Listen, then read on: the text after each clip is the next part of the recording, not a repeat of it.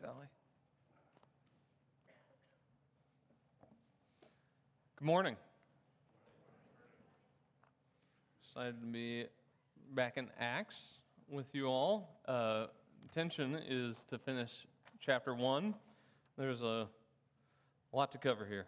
Uh, I always hope uh, that as we walk through Scripture, I'd, uh, some of what we observe prompts profitable discussion at the lunch table with spouse or friend or children. Uh, I, I, sort of feel like uh, probably this text, as much as any text, can prompt a lot of uh, interesting conversations. Maybe not all profitable, but uh, uh, as we uh, walk through the text this morning, uh, I want to especially uh, address some of what's going on in this text. Uh, I think it's important for us to understand as it sort of tease up things that are going to happen later in the book, uh, but also maybe and drop a couple suggestions on how to, to turn a question towards uh, more profitable soil.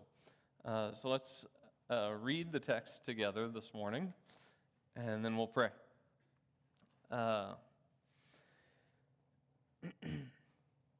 Acts chapter 1, uh, I should say, if you weren't with us last week, kind of opened with the ascension of Jesus Christ. And uh, the 12, or the 11, excuse me, uh, see Jesus ascend on a cloud, and then two angels charge them to, to get to work. And men of Galilee, why do you stand looking up?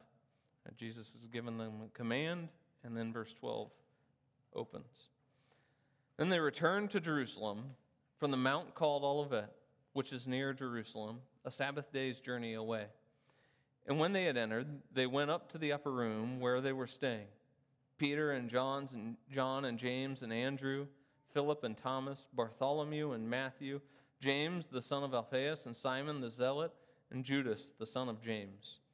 And all these with one accord were devoting themselves to prayer together with the women and Mary the mother of Jesus and his brothers.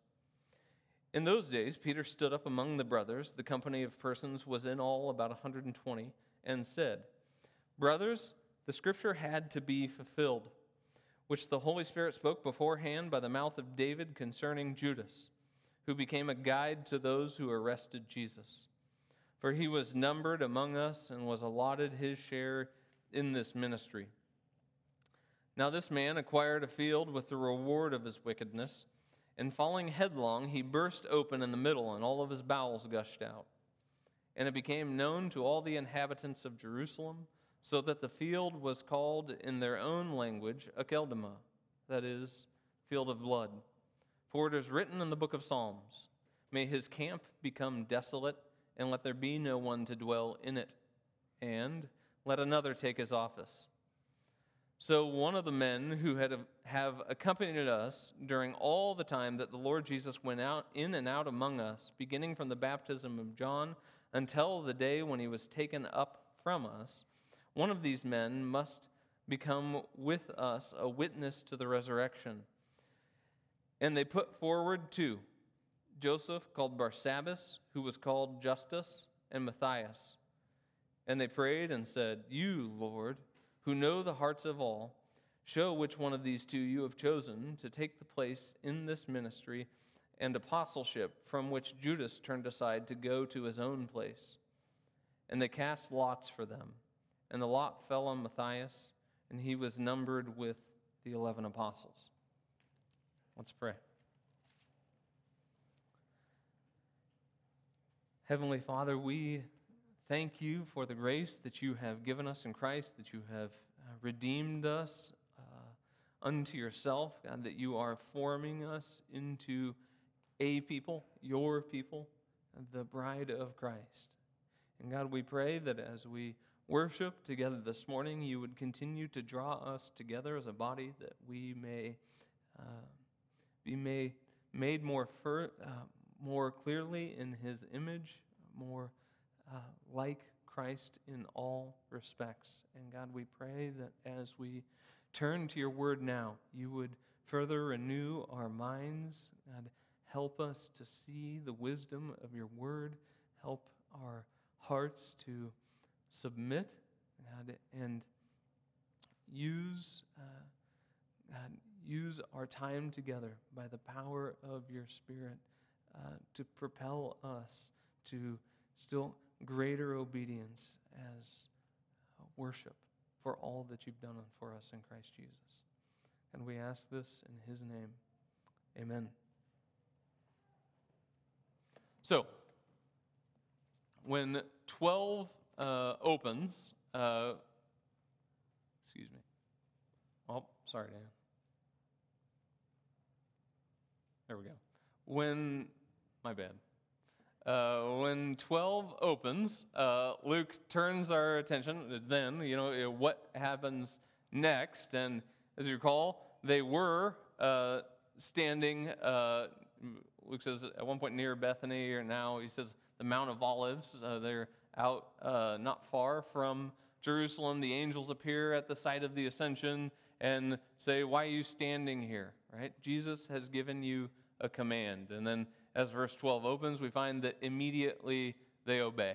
They retreat from the Mount of Olives to Jerusalem, which is, he says, a Sabbath day journey, which is uh, a measure of distance for a Jew, right? So a Sabbath day journey is 2,000 cubits, or three quarters of a mile, more or less, right? So they uh, return to Jerusalem, and as they get there, Luke says they went back to the upper room. And we don't know exactly which upper room he's talking about. Uh, he could be talking about the upper room where there was the Last Supper. He could be talking about the upper room where they witnessed uh, the resurrected Christ, uh, or these, uh, it could be a separate room, or they could all be the same room. Like we, we don't really know, but they go back presumably to a place that is familiar to them, uh, where they are now staying, and he reminds us uh, of who is in the room. He lists 11. And the 11 that he lists are the same guys that he had listed in chapter, Luke chapter 6 initially. Uh, he gives a list of 12 in Luke chapter 6. Judas is there and not in this list. Uh, but then Jesus, they're listed and then commissioned to go out. And as the narrative has uh, broke, right, they have again been commissioned. And again, we see a list of names, yet there is one name conspicuously missing Judas Iscariot, right? This, this list is the same list that we saw in a, a slightly different order. If you're a, a person that's always looking at cross references and comparing lists to other lists, you'll note that uh, Judas, the son of James, isn't always listed. Sometimes Thaddeus is listed. These two are the same guy. As you can imagine, uh, if your name was Judas and you were not that Judas, but you were one of the disciples, you would probably prefer your nickname as well. Uh, Thaddeus, or Judas the son of James, uh, rounds out the list, and Judas Iscariot is missing. And that's kind of the pretext for everything that's happened next. But as Luke will often do, before he steps into what's next, he gives us a bit of a summary. He says that they were all together with one accord, devoting themselves to prayer together with the women and Mary, the mother of Jesus, and his brothers. Uh, there's probably a few things worth noting that the 11, the disciples, are there with the women. These are the women, presumably, who had been with Jesus essentially from the beginning. In Luke 8, Luke told us that these women were alongside Jesus, ministering with him and to him. He actually adds in Luke 8 that they were helping financially support Jesus' ministry. They were there through to the end, like on his march to Jerusalem. They were there at a distance at the crucifixion, Luke tells us.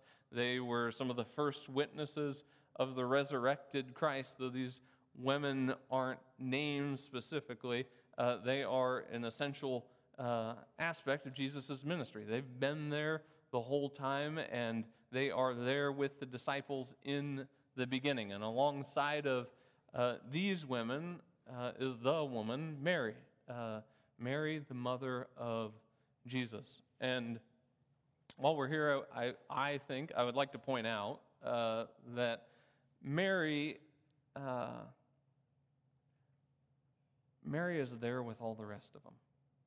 Mary isn't uh, doing something unique. She's alongside the other women, she's alongside the disciples. They are all together with one accord devoting themselves to prayer. She's not being prayed to, she's not interceding on behalf of the other people in the room. She is simply another sinner in need of the grace of Christ, and she is here in this list.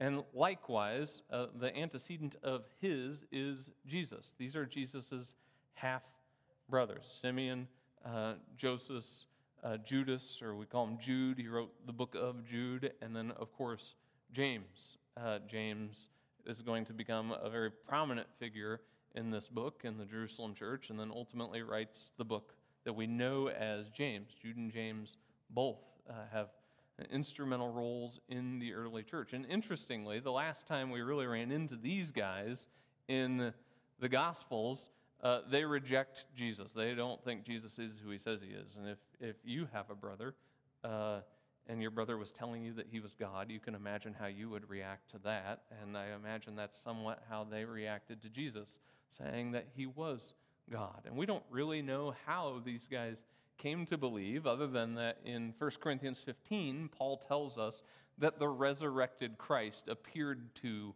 James. And so, you know, if your brother had been telling you, hey, I'm that Messiah guy for a long time, and you know you're not, uh, but then you saw him resurrected from the dead, maybe at that point that's what triggered belief in James's heart. But uh, James or Jesus's brothers are now there with everybody. That uh, they are all together, and more important than who is in the room, uh, though that's interesting to note, I think. And one more contextual note, I think, that, that is worth making. If Mary had been more than one of the people in the room at this point, I think it's highly likely that she would be mentioned somewhere else in the book. Well, Mary is blessed. Uh, absolutely blessed and a remarkable woman. This is the last time that we are going to see Mary in the New Testament. She's not going to be mentioned again in Acts or elsewhere. Uh, these people, all of these people with the 11, are in the upper room and with one accord devoting themselves to prayer. Jesus had given them a very command, clear command to take the gospel to Jerusalem, Judea, Samaria, and to the uttermost parts of the earth, but to wait for the coming of the Spirit in Jerusalem. They immediately obey Jesus' command after his ascension. They go to wait in Jerusalem. And while they know that the Spirit is coming, as Jesus promised, in fact, as the Father promises, Jesus says, still they devote themselves to prayer. They are of one mind, giving themselves to the beseeching of God's favor. And I think that is uh, that is a lofty goal. That uh, a group of Christians with one mind devote themselves to prayer, to really devote themselves to prayer the way that this church is doing. And we're going to see essentially this phrase or something like this phrase several times through the first half of the book of Acts that they are together, they are unified, and they are giving themselves to prayer. And uh, we are also going to see the church in Acts uh, behold the absolute unmistakable moving of the hand of God for the building of the church. And I would suggest to you that those two things are hand in hand, that, uh, that what happens through the church is not unrelated to the fact that they are of one mind, committed to the advance of the gospel, and absolutely in prayer expressing their dependence on God. That, that every church should absolutely emulate the state of the disciples in these early days, even before they had the Spirit, in that we should be absolutely committed with one mind and of one will to the advance of the gospel and clearly demonstrating that we know that our, our effectiveness any effectiveness that we can have is absolutely a gift of God in that regard. And so, as these people are giving themselves over to prayer, waiting for the coming Spirit, which is how chapter 2 is going to open, uh, Peter stands up, recognizing that there's one thing that needs to happen before the Spirit comes. And we'll see through the book, uh, Peter kind of take a role as a spokesman among the 12, that Peter's going to stand up frequently. He will again at Pentecost. Uh, but Luke inserts a little side note just as he's introducing Peter's speech that there were about 120 people in the room, right? So uh, the 11 plus Jesus' family, plus the women who had been following Jesus, and presumably uh, 90 or 100 other people. And uh, that's not a huge group. I think Luke probably includes that number. Uh, it's a significant number for a Jew. That's enough to establish a local Sanhedrin, right? So he's essentially saying, well, it's a small band, but it's a big enough band that Jews would recognize it uh, as a, a local group of believers gathered together. But I think uh, if we step back a little bit and think about where Acts is going to go, it is absolutely incredible and clearly the working of the Holy Spirit that a group of 120 is pretty quickly going to become a group of thousands.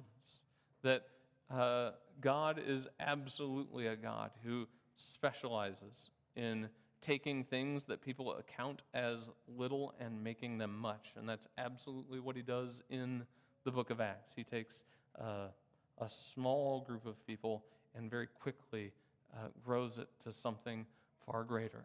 Uh, in fact, by the end of the book of Acts, the fruit of this early ministry will have carried the gospel all the way to Rome.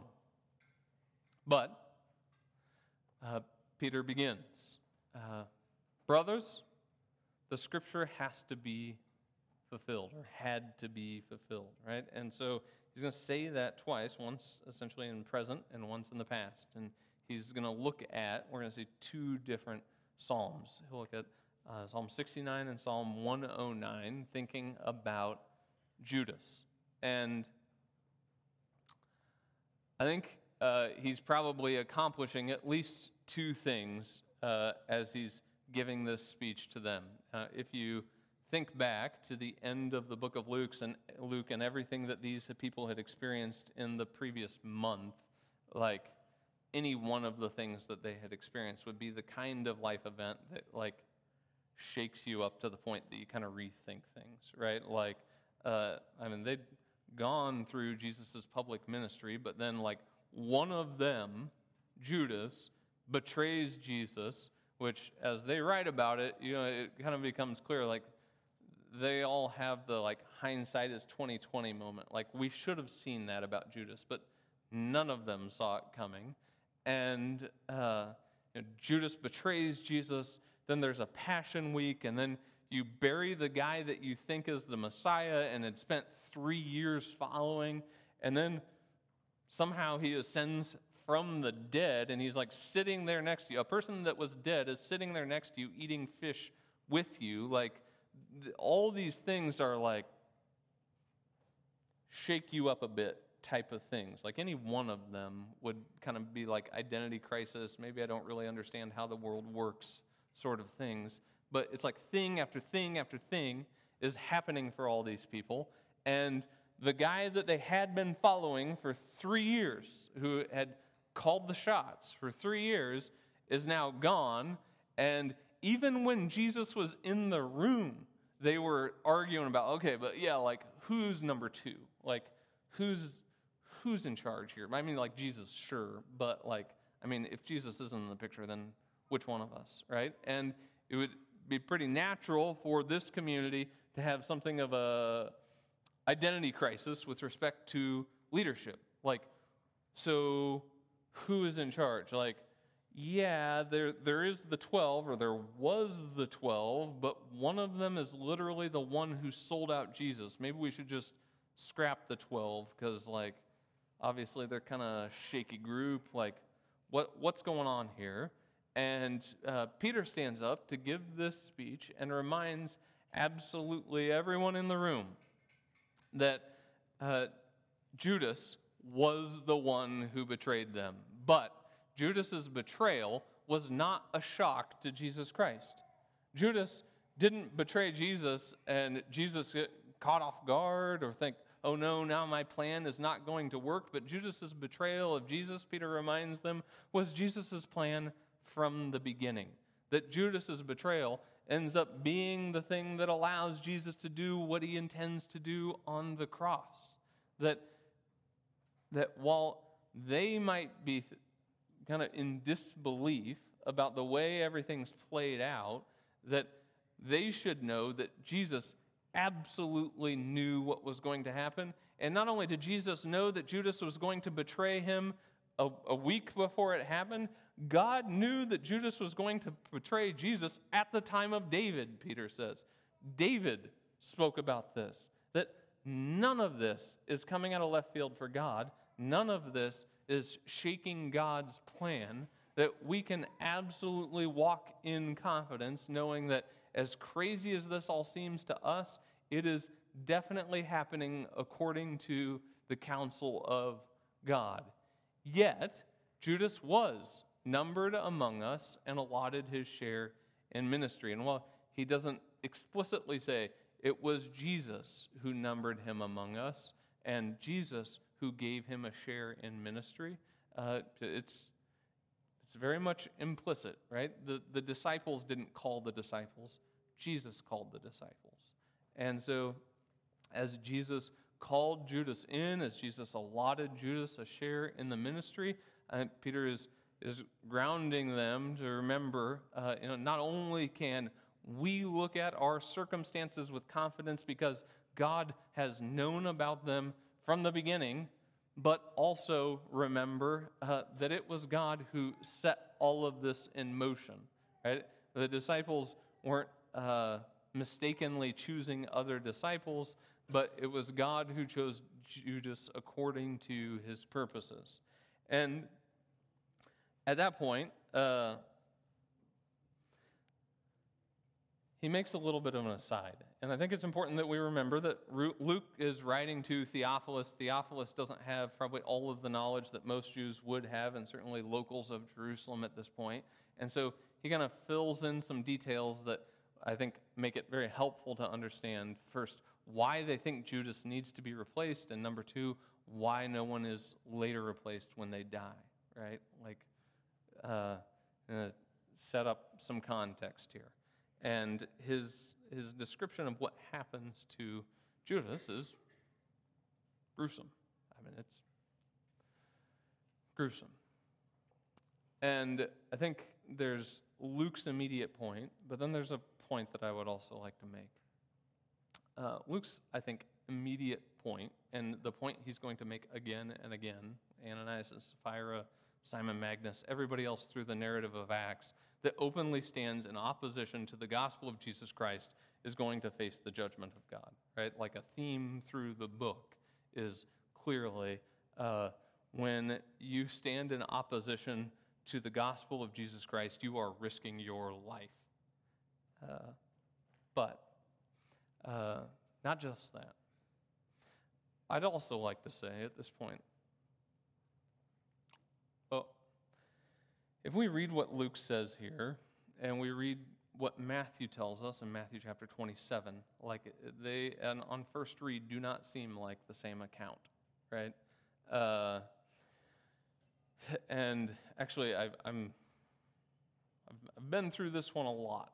Uh, some, of, some of you probably remember last four or five years, I've asked my seniors to, uh, not my octogenarians, my high school seniors, I don't, I don't assign 80 year olds papers.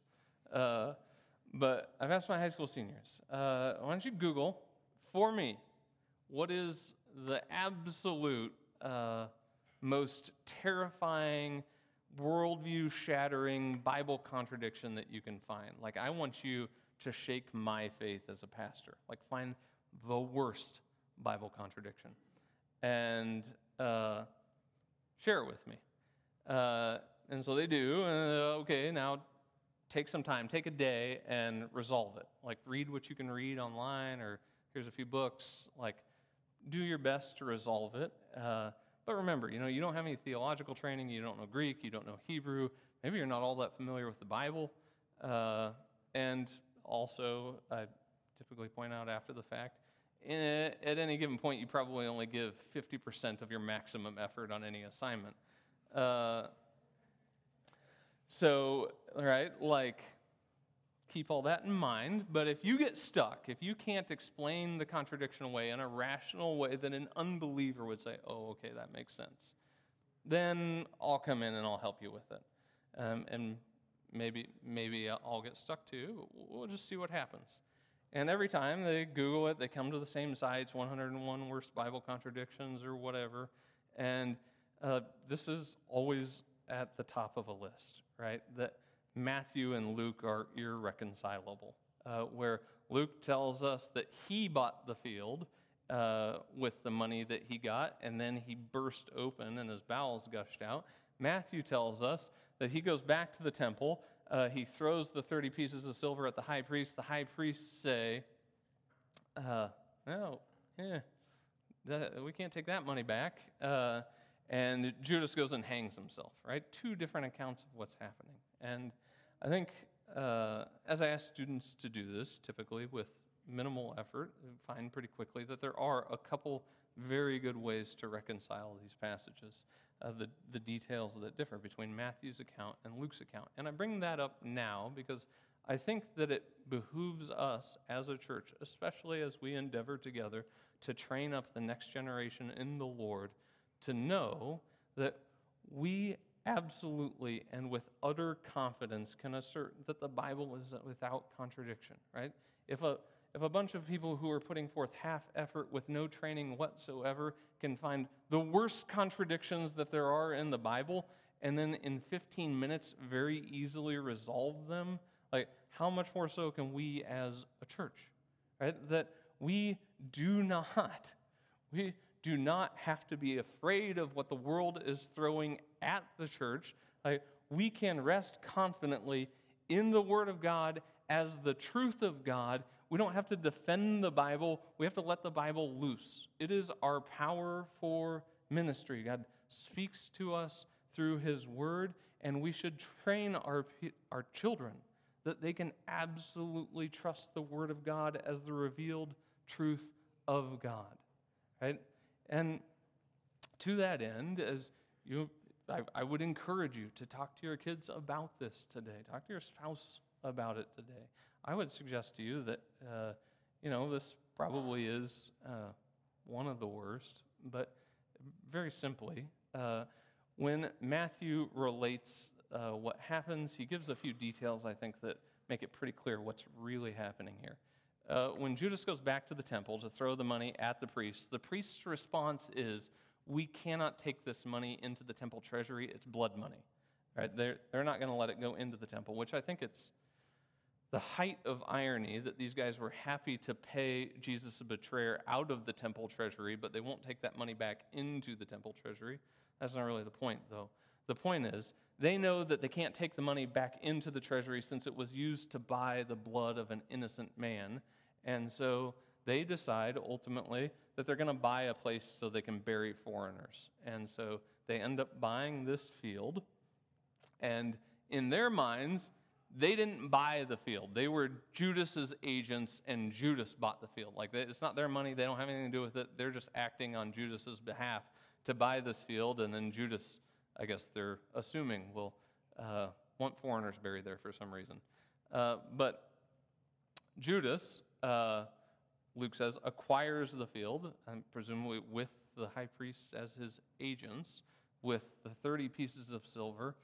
And then where Matthew says uh, he hung himself, Luke tells us that he fell headlong and so on and so forth. Now, uh, one of two things I think happened. The, number one, uh, he could have tried to hang himself, uh, and in his depression and fit, like, it didn't do a great job. Bought too small a rope or picked a bad tree and the branch snapped or the rope broke And while we don't know exactly where Akeldama is, we know the geography, the location well enough to know there are lots of rocky crags, lots of cliffs over sharp rocks, that the, the branch rope or the rope broke or whatever, and he fell. And while he didn't, uh, he tried to hang himself, what actually killed him was the fall. Uh, or, I think it's equally possible and maybe even preferable, uh, the, the Greek here that the ESV translates falling headlong is could mean falling headlong, like that he fell headfirst. It could also mean like swelling up, basically. And so the reconciliation, I think, at that point is that he did, in fact, hang himself, and then uh, as his body sat there in the Judean sun, uh, it started to bloat, and eventually either the rope broke or the ramp branch broke, or somebody decided to cut him down, and his bloated corpse fell to the ground and burst open. But in either case, uh, Luke wants us to know that Judas is dead. And because of Judas's infamy, uh, that place becomes infamous. Akeldama is Aramaic for field of blood. I'm filling in Theophilus in on why it gets that name, uh, and it, it is the field of blood. It is the field that uh, Judas's betrayal of Jesus' blood uh, bought, and Judas's blood ends up being spilled there.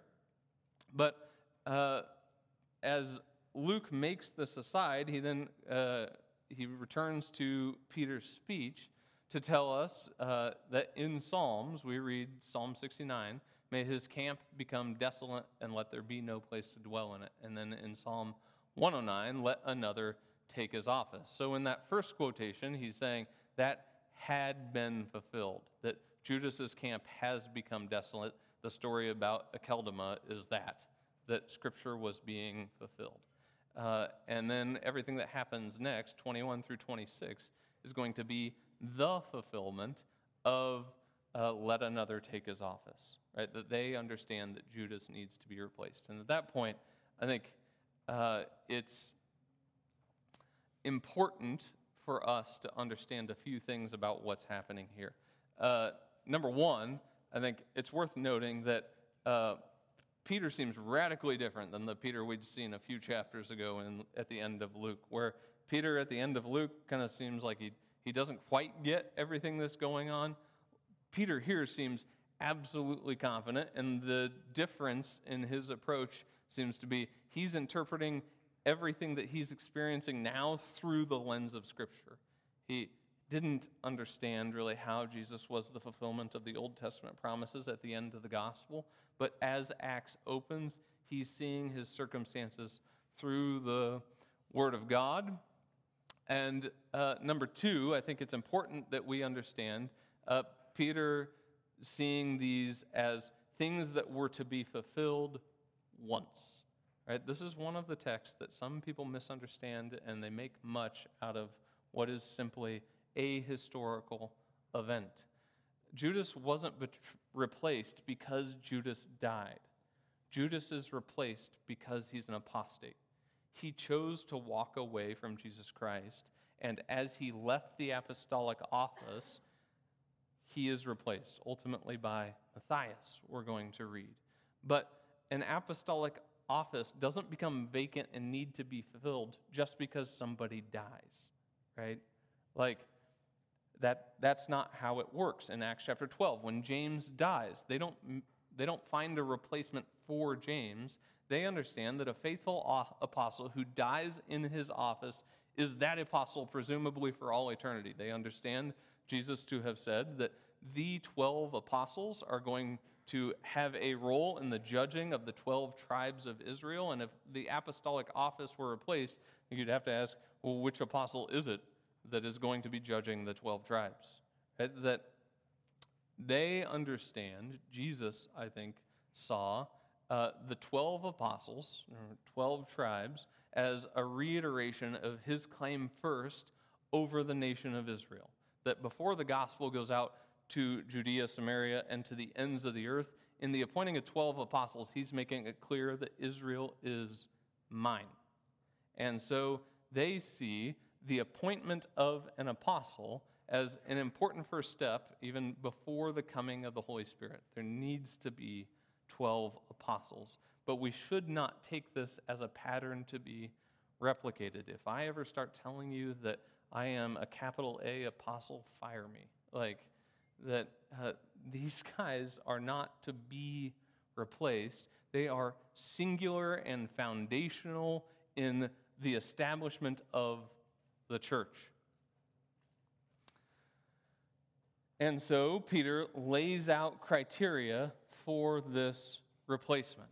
Uh, he is to be a person who has accompanied us from the beginning of Jesus' public ministry. Right? That is the baptism of John in the Jordan. So, somebody who's been alongside of us the whole time since John baptized Jesus, and not just that, but also somebody who actually witnessed the resurrection of Jesus. Somebody who saw Jesus with their own eyes and can personally testify to have seen the risen Lord Jesus. I would say that while these two criteria, uh, having witnessed Jesus' public ministry and uh, having witnessed the resurrected Jesus Christ, are essentially the two criteria of uh, apostleship that uh, 24 and following, I would say, you could add a third criteria, and that is chosen by God. While they're going to put forward a couple of candidates, they ultimately leave the decision up to God. Likewise, when Paul, who would be the 13th apostle to the Gentiles, becomes an apostle, he only meets two of these criteria. He's seen the resurrected Lord Jesus Christ, and he has been chosen by God on the Damascus Road, but he was not with Jesus in his public ministry. Paul is, he calls himself an apostle untimely born, right? He is an apostle, and he has the authority of an apostle, but he's unlike these other apostles in that he doesn't fit the criteria that they made, and throughout his ministry, he is constantly submitting himself to these 12, uh, uh, not individually, like he confronts Peter, but uh, corporately. He goes to Jerusalem, he presents his gospel, they affirm the gospel that he's preaching, right? We see through the book of Galatians, or actually in most of Paul's epistles, Paul constantly checking his apostolic authority against the uh, other apostles in Jerusalem. He's constantly laboring to establish uh, his reputation as an apostle. And in some sense, he's an apostle exactly like these guys, in that God used him to build the church, but God used Paul to build the church among the Gentiles, where these 12 are the apostles of the Jerusalem church. And many of them end up going out in missionary endeavors, but their first call is to Jerusalem. And knowing that they want to find a, another, they put forward two people the guy with many nicknames, uh, Joseph, son of the Sabbath, who is also in Latin called Justus, or Matthias. Matthias is probably a nickname. His, his name would be Mattathias, uh, like gift of God. Uh, and so they set forward two candidates as apostolic replacements. And uh, then they pray together You, Lord, who know the hearts of all, show which one of these two you have chosen to take this place in the ministry and apostleship from which Judas turned aside to go his own way. All right, so as I said, they put the decision clearly in the Lord's hands. They want God to choose uh, which of these two candidates, which I, I, was thinking as I read this, like, you know, the way they phrased this, this prayer, uh, what if you're the guy that loses? Like, okay, God, you know everybody's heart, so you pick which one, and then you're not the guy that gets picked. You're like, oh, what's wrong with my heart? Uh, right? But I like, on the flip side, I like, oh, what humility these guys have. That, like, they are like, personal pride has nothing to do with this. Like, they want what's best for the gospel of Jesus Christ. That's their, when they do of one accord, this isn't like a church that kind of agrees on some things that could happen. I mean, these are people who are like mindedly, singularly devoted to the gospel of Jesus Christ to a point that pride is even found among them.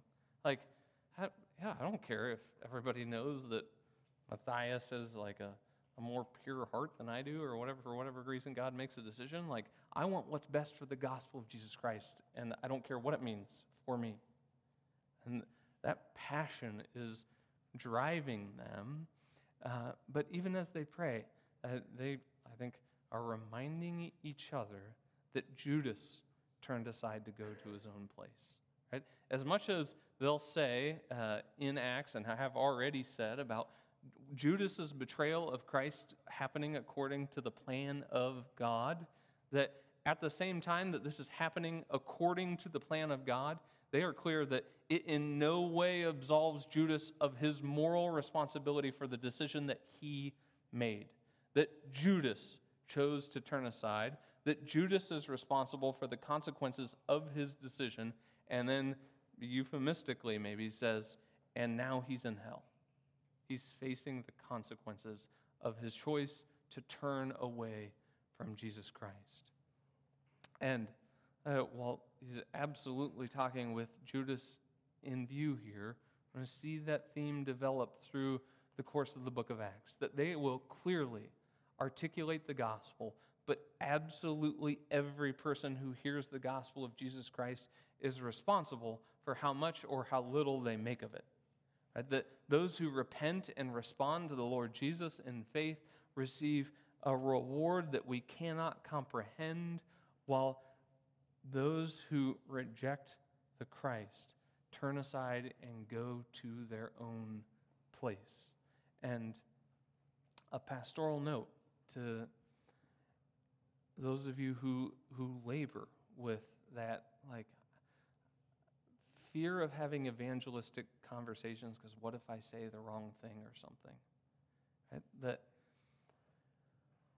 while within some reason, I could say, well, you, you did kind of say the wrong, like, you shouldn't have screamed in their face, uh, right? Like, that if you speak the truth in love, you are not morally responsible for what another person decides to do with Jesus Christ. Every person, Judas included, is personally responsible for what they make of Christ. It's on them if they choose to repent and believe or not. That do not let that fear keep you from obedience to the Lord's clear command. And at that point, they do what they know to do for almost a thousand years. Uh, they've cast lots to determine the Lord's will, right? The, the lot is cast, but every decision belongs to the Lord, Proverbs tells us. Right? Uh, they cast lots, and the lot comes up on Matthias, and so they decide that he is the next apostle. And so I've consulted with the elders, and that's how we're going to pick elders from now on. Uh, it's, it's biblical, and we're Country Bible. No, I did not talk to the elders about that. Uh, right? I think, though, as interesting as that might be, and uh, as much as that might prompt some interesting conversation, I, even this verse, I feel like, should really spur us to the worship of the Lord. Right? Like that they are on the eve of Pentecost making a decision just as they made decisions for a thousand years. Like, know, we don't know how to decide. We don't know how, what to do what God wants. Like, what do we know about the mind of God? Like, roll some dice. That would be a better way to determine what God's thinking than me guessing at what God wants. Right? And they'll never make a decision like this again. Not once through the book of Acts. That on the eve of Pentecost, they, they have to trust in dice to know what the Lord wants. And with the coming of the Spirit of God, the people of God can walk in wisdom, knowing that the Lord blesses for his purposes, uh, that God enables us to have spiritual eyes to see spiritual things, to garner understanding from the word that we would never garner apart from God's Spirit. That we have been, all those who believe, have been absolutely blessed by the Spirit of God to see with new eyes. And while we'll probably find ourselves at time thinking, man, what I would give to be with the apostles. Uh, I'll tell you, at this point, I would much rather be where I am than where they are. right? That we cannot possibly comprehend the degree to which we've been blessed by the Spirit of God because we've never lived trying to obey God, trying to discern God's will without the Spirit of God. That, that, that in that place they are desperate, and with the Spirit of God, I, we can't possibly comprehend the degree to which we've been blessed. That, that Acts is going to challenge us in the sense that Acts is a historical narrative, that there are going to be things in Acts that are absolutely prescriptive. They're things that we should be doing as a church if we're not already doing them. But there are also going to be a lot of things in Acts that are descriptive.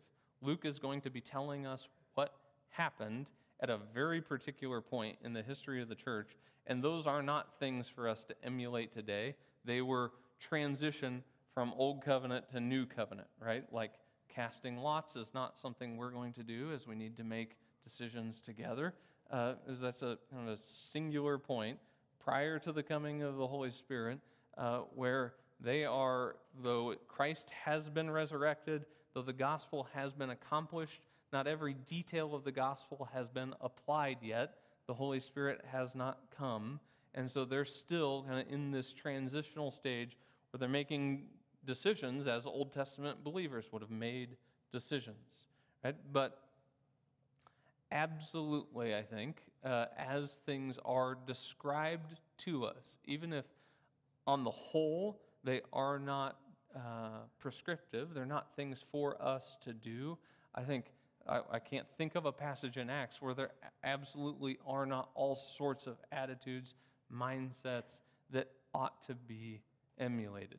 So just in case through the narrative. We've got lost. I want to go back to the beginning real quick and pick up on five. Five things that we see in this passage, evident even before the coming of the Holy Spirit, that are worthy of our emulation. Number one, uh, I would say, I would suggest to you again, verse 12, they were unhesitatingly obedient to the command of Christ. They didn't say, like, well, wouldn't it be better to go somewhere else? They, they went back to the, the place that they're familiar and they wait for the coming of the Holy Spirit. And absolutely, whether or not the, the exact shape of their obedience is something that we should emulate in every respect, the attitude of unhesitating obedience to the command of Christ should always be something that characterizes us as a church. Right? That we don't think about Jesus' commands as something we can do or we could do. We absolutely think about Jesus' commands as what they are commands from the sovereign Lord of the universe. That they are our mission, they are our task in all things, unhesitating obedience. Right? If the Lord tells me to share my burdens with others, it doesn't matter what it does to my personal pride, I'll share my burdens with others. If the Lord tells me to bear others' burdens, it doesn't matter how busy I am, I'm going to come alongside a brother and sister in Christ and bear their burdens. If somebody needs to be rebuked for sin, it doesn't matter if it makes me uncomfortable. I am going to rebuke them in their sin. That I unhesitatingly obey the commands of Christ, knowing that that is the only response, the only worshipful response of a person who's been given everything in and through the grace of Jesus Christ. Likewise, they are of one accord. They are one minded. And take this as a gentle nudge, or not so gentle, I guess. Uh, is I, I'm busy. Everybody's busy. We're all busy. Busy, busy. Like, I'm, I'm very, very busy. But, like, I'm incredibly convicted this week about the fact that it's difficult for us to be of one mind if we don't even really know what's on the mind of other people, let alone whether or not it's similar to ours, right? Like that we have to be with each other and love each other well, but ultimately, with each other isn't the goal. With each other to the point that we can grow to be of one mind is the goal. And not a mind of our choosing, but like them, singularly devoted to the advance of the gospel of Jesus Christ, no matter what that means. That we absolutely should be people who are devoting ourselves to prayer now and always. that there is, I think, no coincidence that uh, American churches uh, seem to be largely devoid of the Spirit of God, and also American churches are largely prayerless. Those two things absolutely go hand in hand. That uh, the degree to which we are characterized by prayerlessness, I think, evidences a lack of dependence on the Lord, sin, uh, but it's also to our detriment. I think, like them, we need to interpret everything through the lens of Scripture. Just as they were looking at what they were going through through the lens of Scripture, we ought to be doing the same. And as I said last week, that doesn't mean that we try to guess at times and seasons in the way Jesus told them not to do, right? Like, I don't know what's going to happen in six months. I don't know if, you know, such and so is this and that. Like, honestly, it, it doesn't really matter, I think that when I say interpreting everything through the lens of Scripture, I don't mean guessing at what might happen in 10 years. I mean, we look at our circumstances right now, today, through the lens of Scripture. When we face opposition, we don't fret about what this might mean for the future of America. We walk in confidence, remembering that our Lord absolutely promised us to expect that kind of opposition. It shouldn't be a thing that deters us from obedience to the Lord. If anything, it should be something that compels us to further obedience. Right? Like, well, if I'm, you know, I'm 99% sure that Jesus is the Lord of the universe, but there is that 1%. Like, what if? And then exactly what he told me was going to happen happens. That doesn't make the 1% grow, it makes it shrink. Right? Like, we have to be people who obey the commands of the Lord and expect that Everything Jesus told us we were going to face if we're his disciples, we will face. And then finally, and in that vein, as they do, verse 26, trust in the Lord's leading. Second, this decision, they simply trust in the Lord's leading. And if anything, they trust in the Lord's leading in a way that's far inferior to the way we're able to trust in the Lord's leading. We have the indwelling power of His Spirit. We can trust in that. Let's pray.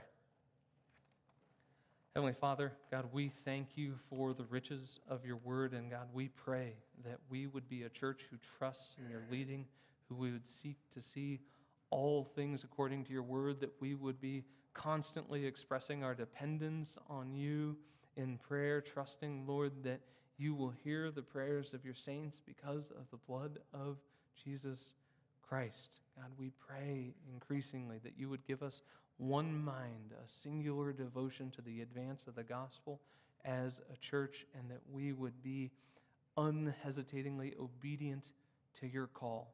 God, that the gospel may advance, that people who do not yet know you could find hope and redemption in Jesus Christ, and that your name would be lifted up.